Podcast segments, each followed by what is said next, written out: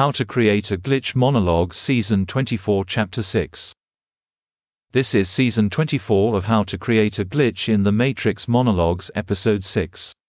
In this episode, we will be discussing the bodily rhythms as described in How to Create a Glitch, the complete series in more detail. Specifically, we will be asking what it is about the bodily rhythms and their inhibition that makes glitching possible. To start out, the bodily rhythms are the cycles of behavior which reoccur periodically due to our physiological needs.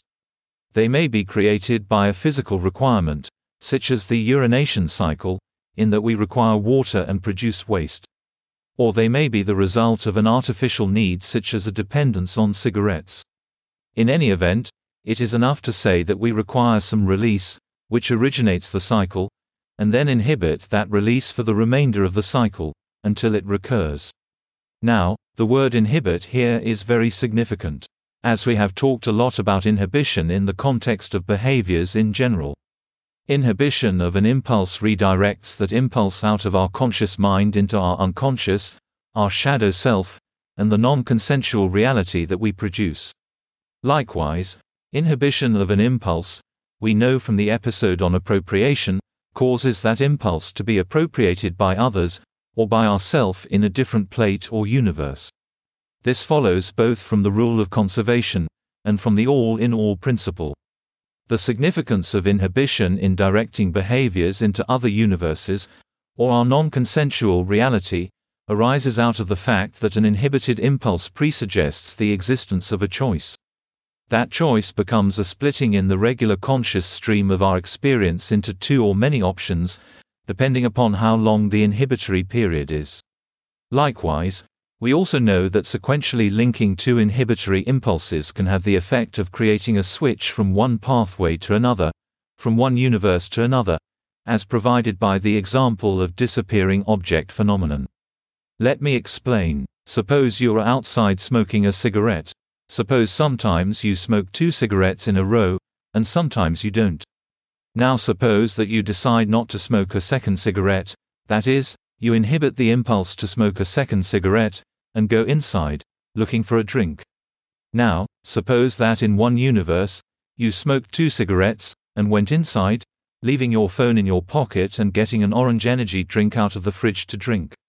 Now suppose in the actual universe you are in, you smoke one cigarette and then decide to have a coffee. On your way to the fridge to get the milk for your coffee, you look at your phone and put it in your pocket. Now, once you reach the fridge, you change your mind and decide to have an energy drink, anyone but orange, but as you reach for a drink, you change your mind and take an orange energy drink. You then close the fridge door. You check your pocket and the phone isn't there. You return to your jacket and find it in the pocket. Now, how did this happen? Well, the first inhibited impulse created a divergence, a splitting of one path into multiple paths. The second impulse inhibited, the desire to have a coffee, created a divergence as well, and the third impulse inhibited, that is to have an orange energy drink despite your initial thought to have any color but orange, created a third splitting. Each of these inhibited impulses is associated with many paths, but your final choice, to have the orange energy drink, is consistent with only one, that is, the pathway where you had two cigarettes initially. What this tells us is the following the system follows the parsimony principle. The simplest pathway between A when you smoked a cigarette and B when you had your orange energy drink is predicted by the pathway where you smoked two cigarettes and inhibited no impulses. That is to say, in the double cigarette path, you went straight from satisfying one bodily cycle to another, without any inhibition or choice. This tells us that history reflects the simplest pathway between our impulses, not the most complex.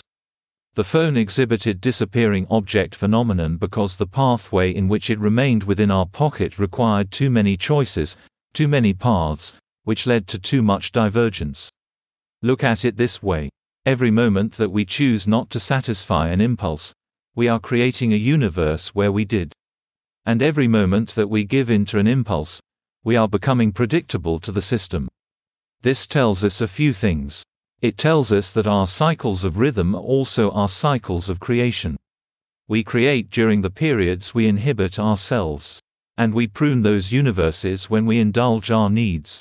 We go through these creative cycles according to our needs. Now, it also follows that to create a glitch, you have to resist these impulses longer than you normally would, or pair inhibited impulses sequentially, as in our example, and the reason for this is the following. The more complex the path you take from point A to point B, the more likely parsimony will require the elimination of some aspect of the experience when there is a simpler path from A to B. Likewise, in the elimination of our predictability, the certainty of our release, there is a discontinuity, a splitting which results in realities beyond our ordinary comprehension. That's the end of the podcast for today. If you enjoyed it, please like, comment, and subscribe.